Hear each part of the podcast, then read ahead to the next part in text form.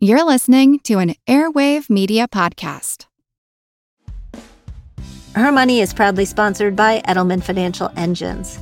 Healthcare costs are on the rise, and taking care of our health is one of the most important moves we can make for our lives and for our finances. Make a plan for managing your healthcare costs with the help of a complimentary wealth checkup at planefe.com slash hermoney. When you need mealtime inspiration, it's worth shopping Kroger, where you'll find over 30,000 mouthwatering choices that excite your inner foodie. And no matter what tasty choice you make, you'll enjoy our everyday low prices, plus extra ways to save, like digital coupons worth over $600 each week. You can also save up to $1 off per gallon at the pump with fuel points. More savings and more inspiring flavors make shopping Kroger worth it every time. Kroger, fresh for everyone. Fuel restrictions apply. There's so few times that business people become famous and cross over into mainstream. And it was a way for them to have at least some renown. And it was about who they were in work and not necessarily who they were personally. And I do think that that was, even if not ideal, it was useful.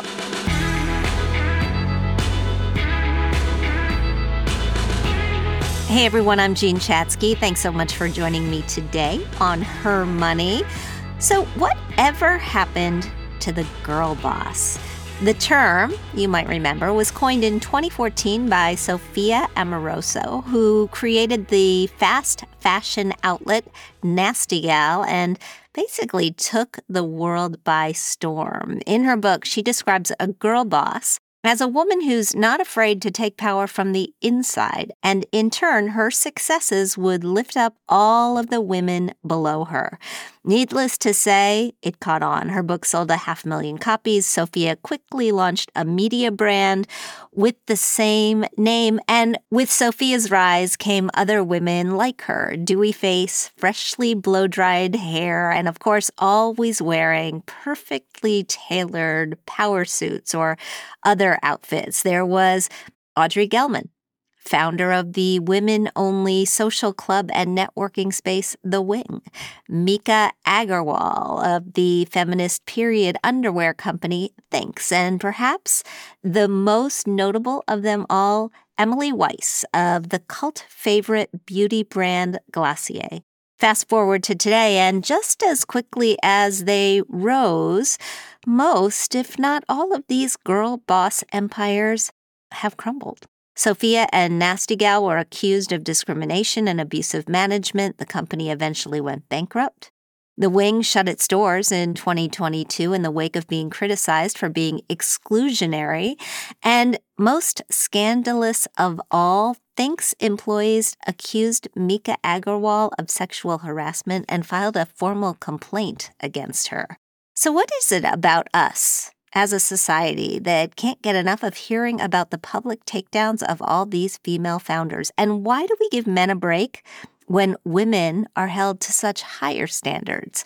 Today, Marisa Meltzer is in the house. She decided to dig into one of those meteoric rises and falls in her new book, Glossy Ambition, Beauty, and the Inside Story of Emily Weiss's Glossier. She is a journalist who spent her career covering beauty, fashion, and wellness for the New York Times, the Wall Street Journal, Vogue, and Vanity Fair, to name just a few. And you might remember her name because we had Marisa on the show back in 2020 to talk about her previous book on dieting and body image. Marisa, welcome. Thanks so much for being here. Thank you for having me. Of course. I want to start with the idea for your book. You said after a meeting with Emily Weiss, you went into a bookstore and you saw virtually no books about female startup founders. Why do we hear so many tales about men and the lore behind them and their genius and hardly anything about women?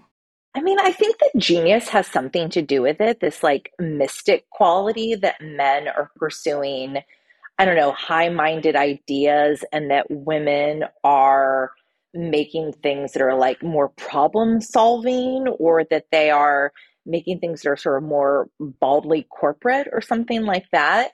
I think about it in the way that the fashion industry is sort of taken more seriously than the beauty industry because there are more men involved as designers in the fashion industry and it has this kind of patina of artfulness and creativity whereas beauty even though it makes so much money and is arguably more powerful and reaches more people is considered just more plainly commercial based on insecurity rather than self-expression so interesting. I just opened my Wall Street Journal app before we did this interview and there's a story about why is it that men are making all these fashion decisions for women. And I think you're right. I mean, I grew up in women's magazines. I know that Yeah, as did I. Yeah. Yeah, beauty ads were the bread and butter and yet beauty companies don't get the respect that they probably have deserved. You open the book with Emily Weiss crying. Yeah. As she spoke to you and you're very candid about feeling like you were capitalizing on her pain by writing the book. You start the book with her crying. There were rumors that she was having a tough maternity leave and feeling lonely after moving to LA. I'm kind of struck by how honest this is. Other books that we have read about founders, at least the ones I've read, usually don't show them as emotionally complex humans going through a difficult time. Why was that important to you? In some ways i the question for me is how could other authors not include that? It almost makes me wonder if that's some sort of strange male perspective or myth because for me both to understand my interest in emily weiss and the company and to sort of show what it's like to be in front of someone who's that creative and powerful and innovative was to understand her as a human without making the book too navel gazing to also understand what it means to want to write about someone, especially someone who's relatively young, who's not a household name, even though she's built this company worth over a billion dollars, almost two billion. It's not easy to be written about. I've been written about a lot and I've written about myself, but it's important to sort of understand why why you're doing something and to remember that this is a human being especially in the business and entrepreneurial world where there's such a strong amount of pressure to show yourself and market yourself as person in a pantsuit on the cover of a magazine looking strong and all you do is think and make decisions all day. I think it's important to show that this was a person who existed in the world and had feelings about this book happening to her, even if she had opted to participate. Why her? I mean, at the time, I think if you were looking to tell a girl boss type story, mm-hmm. which I think you were doing, but I might be wrong. Why her? Why this story? I didn't come into the book actually so much through the girl boss. For me, the original idea of the book was through my obsession, kind of as we talked to previously about this the beauty industry and its power. And I knew that it was keeping the lights on, but didn't really feel like it had gotten its due and had done so much reporting in the industry. I thought that there deserved to be a book about it. And meanwhile, the last big article I'd written before the pandemic was about Glossier and Emily Weiss. So Glossier was very much in my mind, and Emily had been someone that I had profiled before and found fascinating. And so originally the idea of the book was sort of broader and following different beauty companies, but it didn't end up actually making a great narrative. And Glossier was always going to be part of it, but I just sort of realized they dwarfed all of the other narratives and that everything I wanted to say about that era, whether it was the girl bosses or beauty or finance or culture or aesthetics, could be told through this lens of Glossier and that it was actually a story a narrative and not just this kind of thing you get from a lot of like journalists that write books where every chapter is kind of a description in a different place an event and that the story of glossier was actually like kind of thrilling and a page turner. Can we take those one by one? Yeah. You basically just laid out sort of the five pillars that you were looking to conquer with this. And I think there are lessons in each one mm-hmm. for us. We recently did a, a show about K beauty and got a, oh, yeah. a really got a huge response because there is this pressure on women to show up looking, if not perfect, as close to perfect as you can. And the mm-hmm. beauty industry, it, it feeds that, it supports that. Sometimes it tries to turn it on its head. Sure. What did you learn about the beauty industry and its impact on women and how we use our, our money, our resources, our mm-hmm. time by following this tale? I think a lot about how it changed from when I was growing up. When I was reading, say, fashion magazines, my mother, when I was a kid in the 80s or in the 90s, that was a very top down kind of beauty where it was these often or almost entirely owned by large conglomerates like L'Oreal or Estee Lauder. And it was kind of like, here's what the colors were for the season, dictated by the runway and as worn by supermodel or actress we had on contract. And here are the limited shades foundation that we would hope matched you and all of that. And it had changed so much in the past few years where there was a lot of independent companies like Glossier that had made inroads and this idea of like pick and choosing makeup whether it was that you were going to buy all of these like contour sticks to do a kind of like YouTube makeup sort of Kardashian look, or you were going to buy all of these serums to do a Korean skincare routine, or you're going to go the Glossier route and do kind of barely there, like smudge on a few blushes and stuff and kind of look you but better.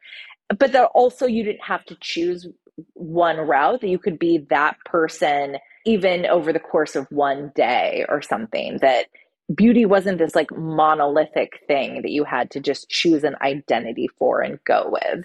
And that to me had been a real change that I'd seen over my life, I guess.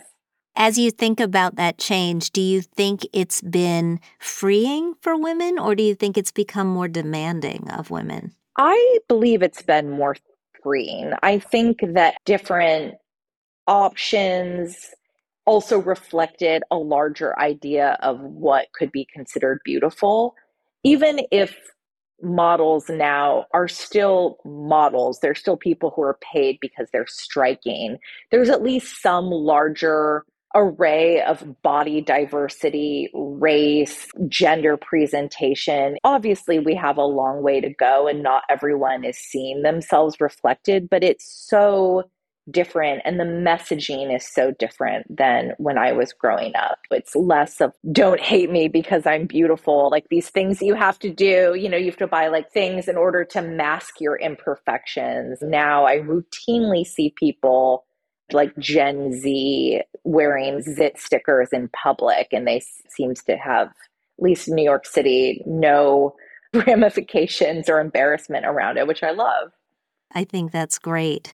The last three chapters of the book are titled The Last Girl Boss. Mm-hmm. And what is it about Girl Boss? I mean, Girl Bosses, I gotta say, I think they've had it really, really rough. I agree with you. Girl Boss was this strange moment because I remember always thinking it was a little bit cringy, like one of those things no one is like proudly calling themselves a girl boss, but other people are like calling a cohort of women a girl boss it's something they would claim or not. But the more that I thought about that era, which wasn't long ago, maybe it was what, like six or seven years ago, but it feels like a long time ago because the idea feels dated and we had the pandemic. So time has shifted. But I thought about the utility of the term. It was so easy to say, "Oh, it's it's a terrible diminutive, how offensive, who is the boy boss?" But at the same time, it allowed women like Emily Weiss or Audrey Gelman from The Wing, Ty Haney from Outdoor Voices to sort of be covered in some ways on their own terms. They didn't have to model five days worth of work outfits or do a home tour or these kind of traditional ways that women were covered in business if they were covered at all. Also, there's so few times that business people become famous and cross over into mainstream. And it was a way for them to have at least some renown. And it was about who they were in work and not necessarily who they were personally. And I do think that that was, even if not ideal, it was useful. And so, really thinking about that era in a way that was critical and nuanced, I think really helped me understand Emily, her fellow founders, and what that might have been like. But yeah, I think it was unfair too, because these women were really placed on a pedestal in some ways of their own choosing because they were hiring press people and doing interviews and their being forward facing was helping their companies. But it also kind of had this like shark circling for blood moment where people really wanted to tear them down. And then there was this sort of domino effect of she's bad, she's bad, she's bad, when really there was an array of issues, some criminal and some quite minor. It was a lot of the same problems, any kind of movement. Not all wrongdoings are the same, I guess. And so girl bosses got lumped into a bad name, I would say. I mean, the media really seemed to go after them, right? Mm-hmm. To try to dig up all the dirt that they could on this generation of female founders and played a role in their downfall. One of the through lines was this is not a friendly place for women. This is not an equitable workplace. They play favorites. There are countless microaggressions.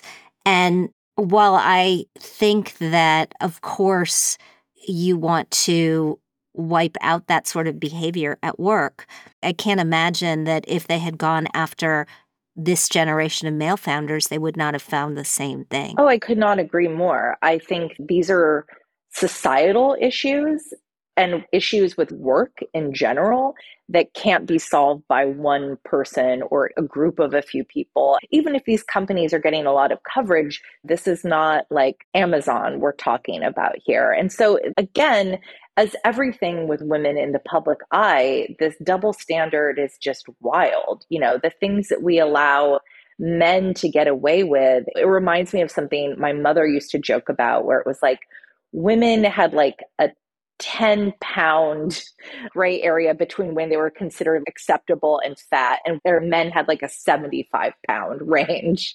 And i think of that as similar for like infractions in you know the world especially in business. It's like men had to do something really egregious and criminal to be called out and women had to do something so minor as to seem like maybe poor managers which is about as commonplace as anything we're going to take a quick break, but before we do, just a reminder check out our new podcast, How She Does It, for intimate cocktail party style conversations with today's most influential women, hosted, of course, by our pal, Karen Finerman from CNBC.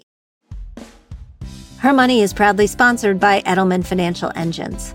Healthcare costs are on the rise, but we know that taking care of our health is one of the most important moves we can make for our lives and our finances. The good news is that with the right savings and investing strategies, you can get out ahead of unexpected healthcare costs and develop a plan that can work for you and your family no matter what life throws at you. Schedule your complimentary wealth checkup to meet with an advisor at planefe.com slash hermoney. And we are back with Marisa Meltzer, author of the new book, Glossy. Are there any cool founders or brands that you have your eye on these days? I love the company that Julie Schott runs. She co owns Starface, which is a pimple patch brand. And they've since gone in some really interesting directions with other brands. They have a smoking cessation brand that has cool Gen Z branding for like lozenges and stuff like that. And they have D2C emergency birth control brand called Julie that is even available in some vending machines on college campuses. And I think the way that they're going as being almost like an alternative Procter and Gamble for a young generation is really fascinating. So I'm keeping my eye on them. They're doing things unlike any other company I've seen. Anybody else? That's a good one to watch. I'll keep my eye out. Yeah, I'm also seeing like which celebrity beauty brands stay and which and which disappear. The products that come out of these celebrity beauty brands, are you a fan of any in particular? There's a Fenty eyebrow grooming product that's almost like a pomade or something that just keeps my unruly curly eyebrows in place. The Rare Beauty from Selena Gomez has a nice blush. Their products are not unlike Glossier's, which is an aesthetic that I like. I just want to rub something on to make myself look kind of less ghostly and go about my day. But no, I tend to more go with brands that I like and know, or like European pharmacy brands that I discover on vacation that just look interesting to me. So, what do we learn from where Glossier was, where they are now, and and from Emily's story? I think that for Glossier, it's probably being careful about taking money and what's offered to you and growing at such a fast rate that that is very difficult and that even and it got getting caught up in a moment maybe a huge amount of funding is offered to you is exciting but for people to really think what comes with that. But i also think that there is a lesson that remains to be seen but glossier had a rocky moment or maybe even a plateau but it does seem like they I don't know if they've quite turned it around, but they are in the process of turning it around. Time will tell what happens to the company, but they had a very successful launch at Sephora, decided that they were doubling down on being a beauty company and no longer experimenting with this idea that they were a tech company too. They got some new management, all of whom had very solid experience in large companies. And I think that they grew up in a sense. Maybe they don't have that same magic they did in the beginning, but few companies do. And I'm genuinely interested and excited to see what happens with them. For Emily, I think she is so young. Glossier was virtually her first job, let alone her first company. And when she left, I think she was about 37 years old, 38 years old. So she has so much ahead of her. That kind of ambition and drive that she seems to have been basically born with, I think is very hard to extinguish. Even if you want to take time off, she's one of those people, I imagine, not unlike myself, that has a hard time turning off the idea as part of my brain. And so I think that we will see something else from her. I don't think it'll be in beauty. I, I would imagine, I don't know, she seems very interested in, you know, parenting. She was eight, almost nine months pregnant with her first child when she stepped down as CEO of Glossier. So I could see something in that realm. Who knows? But I'm excited for what's next. I imagine also that she was just exhausted and needs some time off. Yeah. You know, it's funny. I was thinking about Emily and in the same breath thinking about Bobbi Brown, mm-hmm. who has been very open about the fact that she really regrets selling not her company so much, but her name, yeah. Estee Lauder, all those years ago. And she went through some years of trying to figure out what she wants to do and has had this big hit yeah. with Jones Road. And I hope that talented entrepreneurs like Emily find a way to rise again. I'm sure that she will.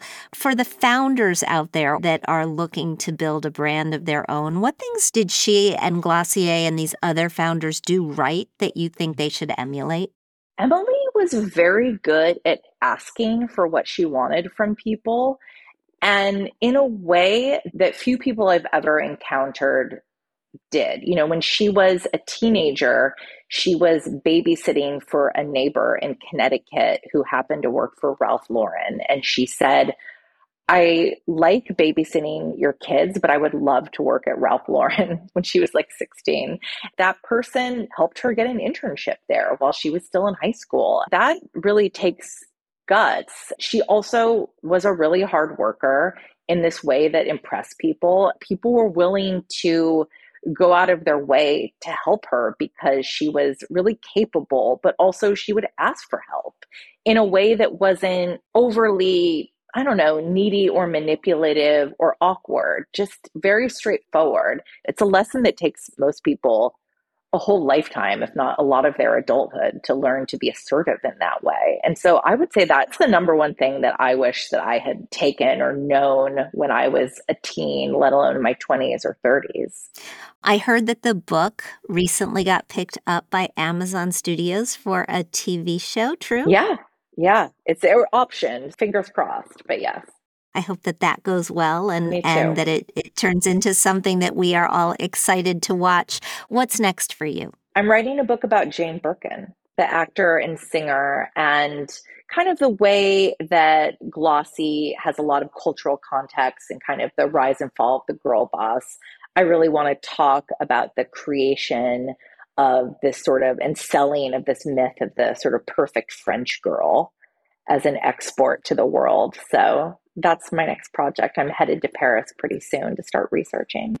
Lucky you. Can't wait to read it. Marisa, where can we find out more about you and where can we find the book? You can find it anywhere books are sold Amazon, your local independent bookstore. I hope it's everywhere. Fantastic. Thanks for hanging with us today. It was such a pleasure. Thank you for having me. And before we dive into our mailbag, a quick word from our sponsors. I'm Helena Bonham Carter, and for BBC Radio 4, this is History's Secret Heroes, a new series of rarely heard tales from World War II. They had no idea that she was Britain's top female codebreaker. We'll hear of daring risk takers. What she was offering to do was to ski in over the high Carpathian Mountains. Of course, it was dangerous, but uh, danger was his friend. Subscribe to History's Secret Heroes wherever you get your podcasts. Dive into the heart of crime with Foul Play Crime Series. Immerse yourself in the most perplexing cases where each twist and turn is more baffling than the last. With riveting storytelling and detailed analysis, Foul Play brings the unsolved and unexplained to life, captivating your imagination. Listen to Foul Play Crime Series now, where every story is a puzzle waiting to be solved. We are back, and my daughter Julia Chatzky is joining us for mailbag. So I gotta say, I didn't really know that much about Glossier's origin story. Do you shop at Glossier? Are you sort of more Sephora and department stores, or are you ordering from Jones Road? I'm ordering from whatever influencers post about on um, Instagram. I'm a marketer's dream. I had a Glossier phase. I know people that are obsessed with it still. My cousins, Sid and Dill, are very much Glossier girlies. They're a little younger than you. Yeah, I definitely think it skews a little younger, but people love it. People love it. They opened a store uh, right around the corner from my apartment, and there is. Well, the stores are really pretty. Their perfume smells really good. Yeah, the store itself smells really good. I'm susceptible to that. I I joined my gym because I liked the way it smelled. So there you go. Let's take some questions, Jules. All right. Our first question today comes to us from Linda. She writes Hi, Jean. Do you have any advice for my 25 year old daughter? She unfortunately got herself into a bit of credit card debt in college, which dropped her credit score to 550. While she is now debt free, she is not qualifying for any credit cards. Is there a faster way to build up her credit? She currently lives at home, but would like to move into an apartment with friends this January. However, is concerned about her credit. She is determined to build it up now that she has a good job post college. Thank you in advance. It's a really good question. There are a lot of kids who get themselves into credit card debt either in college or coming out of college. I got into some big credit card debt coming out of college.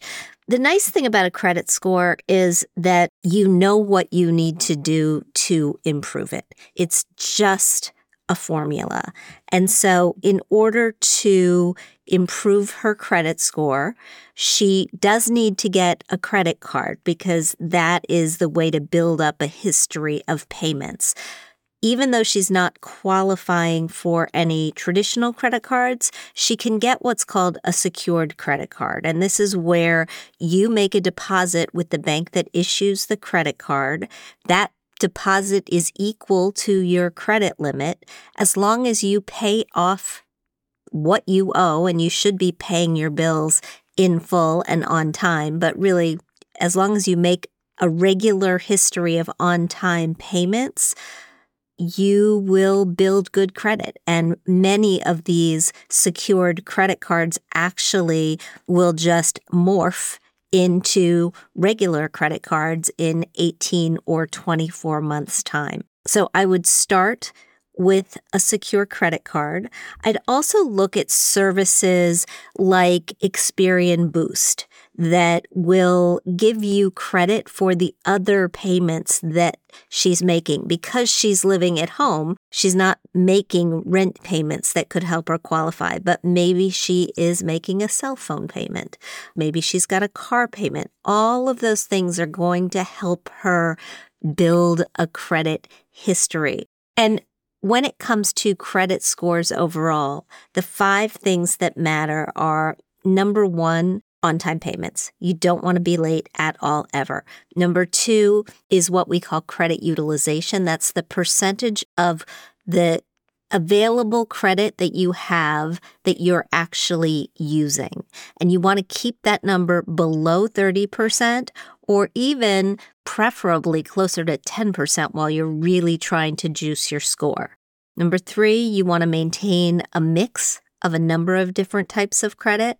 Number four, we look at long credit relationships. And number five, you want to make sure that you're not reducing lines of credit when you shouldn't be trying to cap that utilization. So, no closing credit cards that can work against your score. Other than that, she's pretty much doing everything she can. Once she gets a credit card, there is one other hack that you can use to boost your score faster. It has to do with credit utilization. Ask your credit card company for an increase in your credit limit and then don't use that increase keep your utilization still at those very, very low numbers. That should help this move a little bit faster. But I would say watch your behavior. When it comes to moving out in January, she may not be able to qualify for an apartment without a cosigner. It's going to be up to you as to whether you feel like she is responsible enough to pay her own rent and keep you from having to step in as the cosigner and make those payments. I've got to say, I co-signed for both my kids. The amount of income that landlords sometimes need in order to qualify is many times that of what kids just out of college are earning. So co signing in this instance is not something that I think is a mistake, but you again need to know your daughter and you need to know if you feel like she can handle it. But those are the steps, and I'm sure she'll get there sooner rather than later. All sound advice, Mom.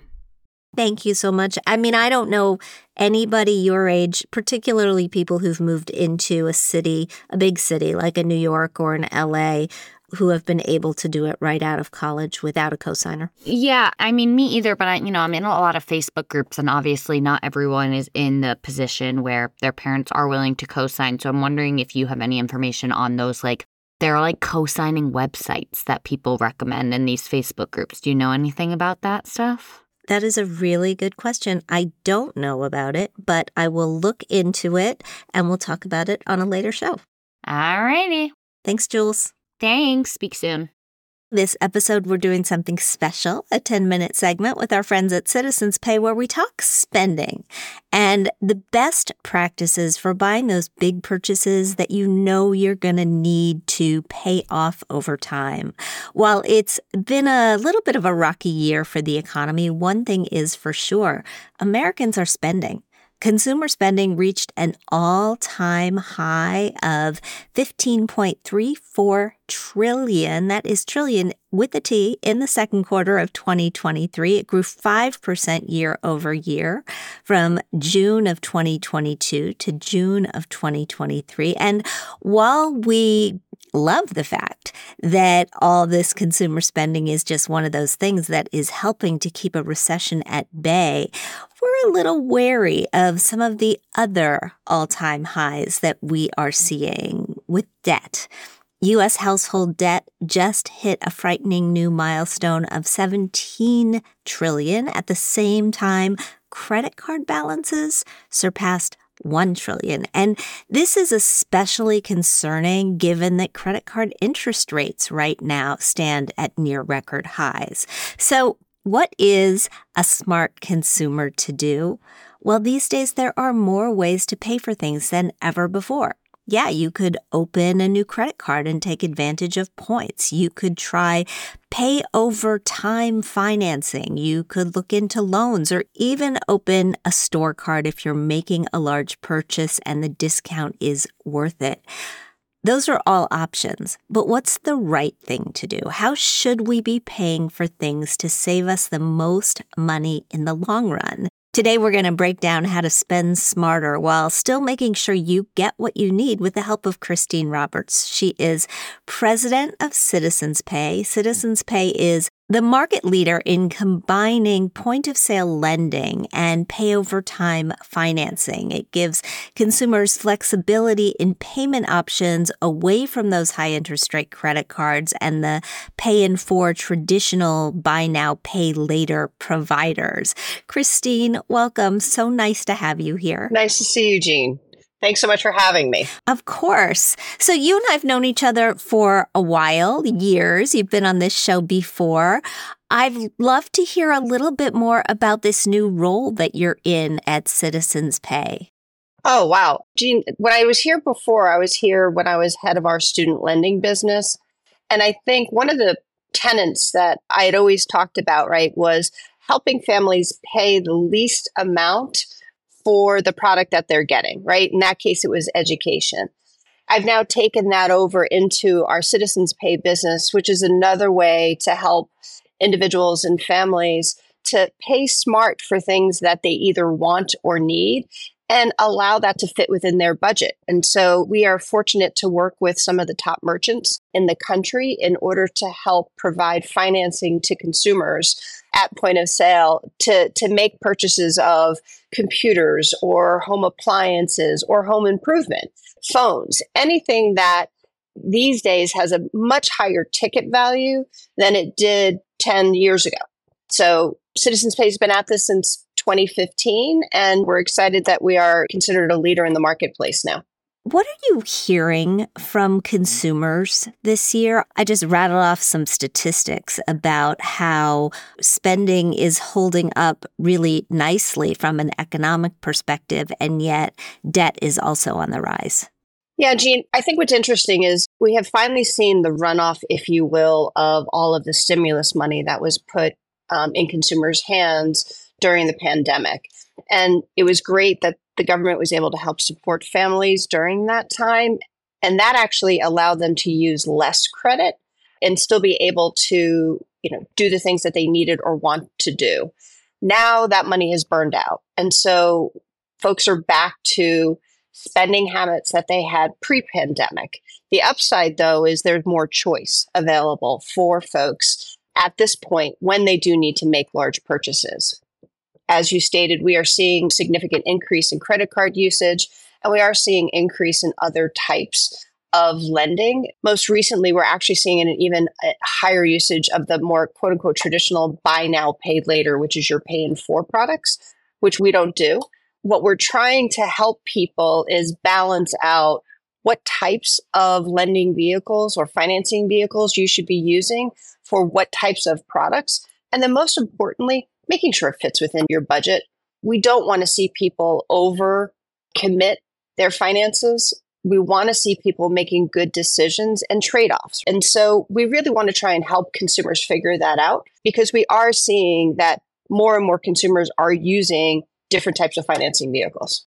When we're looking at those sorts of purchases that we know we are going to have to pay for in chunks because there's just no way to fit a new couch into our budget one month or a new fridge or a repair. How should we be thinking about the math here and evaluating what goes on a credit card, what goes on even a debit card, what goes in a pay in four product and what goes in the 0% longer term financing that you're talking about? I think the best way that we have been looking at it with consumers is to say your everyday purchases, groceries, gas, things that are quickly paid off are better on a debit or credit card, right? If you have cash in hand, you should be working cash in hand. If not, then get your points, right? Get your benefits from your credit card, but do it in a way that you can pay it off quickly next month within two months. So that way you're not racking up extraordinary amounts of interest in the interest rate environment that we are in today. Second, I would pay laters again are good if you're trying to make a, I would call it a less than $200 purchase of something that you want or need, but it fits within your budget to pay it off in a short period of time. So you're going to pay that off in six weeks, right? And again, you want to make sure you're using that in a conservative way. A recent CFPB survey found that the high buy now, pay later users have almost 40, if not more than 40 buy now, pay later structures going at the same time. That's just putting yourself, quite frankly, over the edge, right? Keep that small and tight, but know that it's the upside to that is you're paying for something that's a little bit more expensive, but that you're going to pay it off in a period of time. Then you've got your store cards that you can use if you're loyal in a particular place. If you've got home improvement cards, those are great because you can either get a discount or they do 0% financing. The caution on those, though, is that's known as a deferred interest card in most cases. And so let's just say they offer you 12 months of 0% financing. If you don't pay off that charge in the 12 months, all of the interest that you would have accrued during that 12 months gets put onto the card. So that's a big gimme if you buy $2,000 worth of fencing and you don't pay off the 2000 in a year, all of that interest that had been accruing throughout that year then gets added.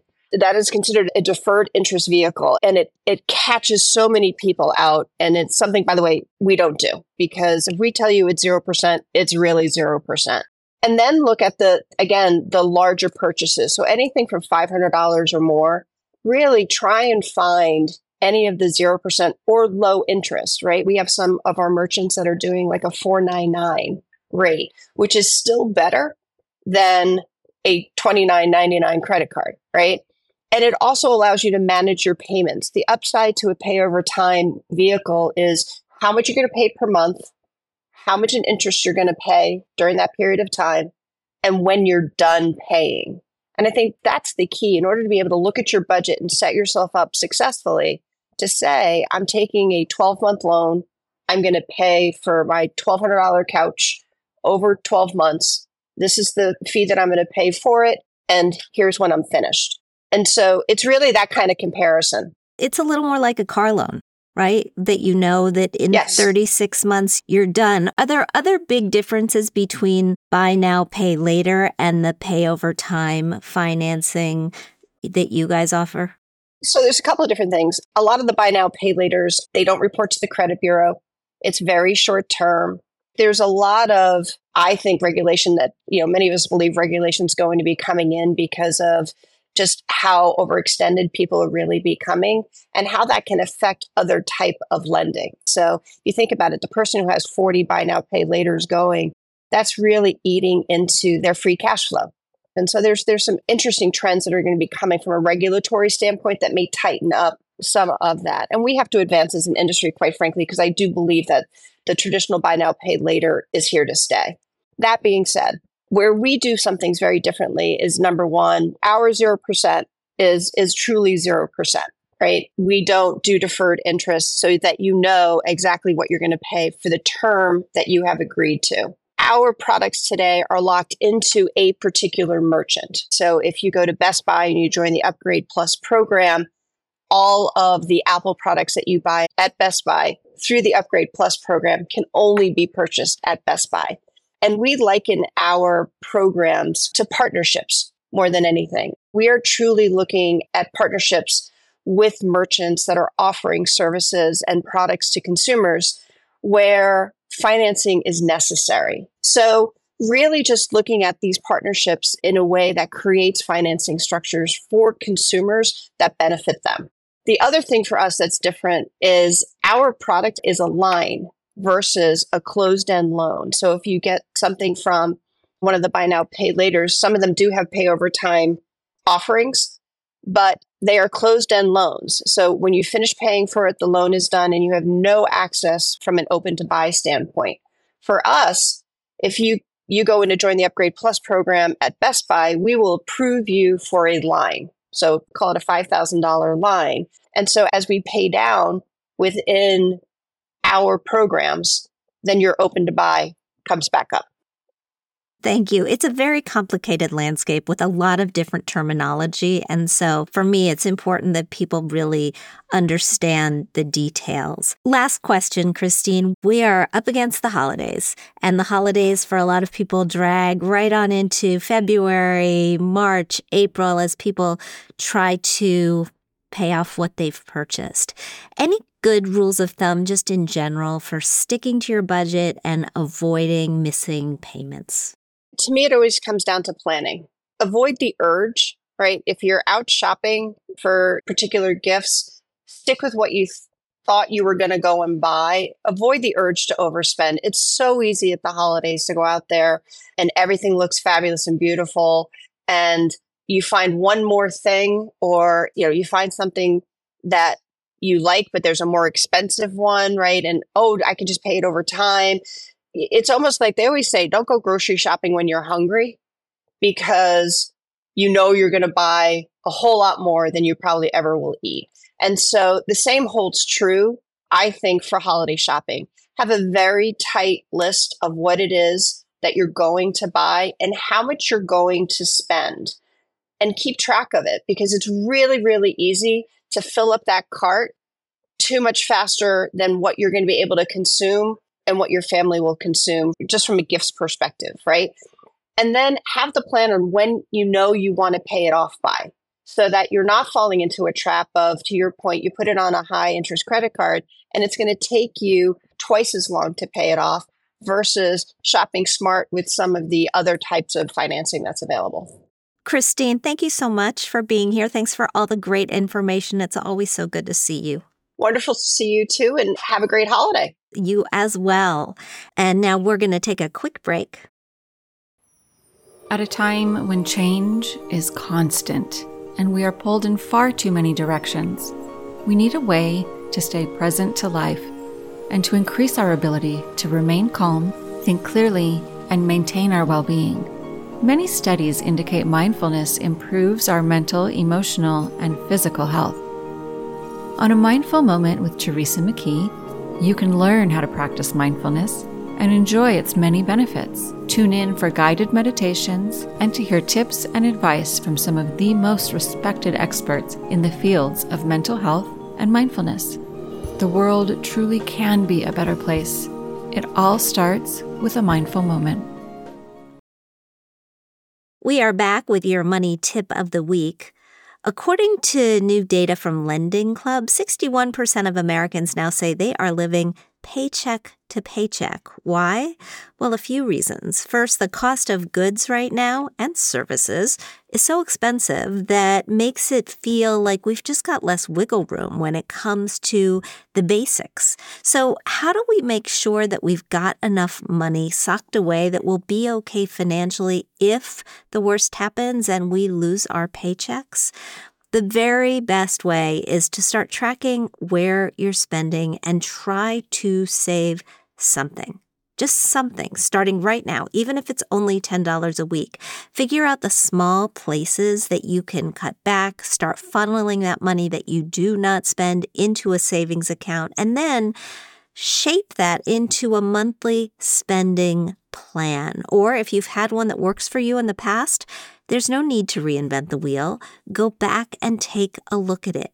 Make sure that you're looking back through three months of your financial statements, your bank and credit union accounts, your credit cards, Venmo transfers. Check where the money is going. Make sure you're still using those things. And if you're not, cancel them wipe them off your list. And if you're looking for a little more hands on help with problems like this with a dedicated money coach and a class full of accountability partners, check out our eight week finance fix course. It'll help set you on a better financial path. Thank you so much for joining me today on Her Money. Thanks to Marisa Meltzer for chatting with us about the rise and fall of the girl boss, and Christine Roberts from Citizens Pay for her advice on paying for big purchases. If you like what you hear, please subscribe to our show at Apple Podcasts. Leave us a review. We love hearing what you think. We'd like to thank our sponsor, Edelman Financial Engines. Her Money is produced by Haley Pascalides. This show is mixed and mastered by CDM Sound Studios. Our music is provided by Video Helper, and our show comes to you through Megaphone. Check out our new podcast, How She Does It, with Karen Finerman, for intimate cocktail party style conversations with today's most talented female leaders. This podcast is also part of the Airwave Media Podcast Network. You can find us and other shows like us at airwavemedia.com. Thanks for joining us, and we'll talk soon.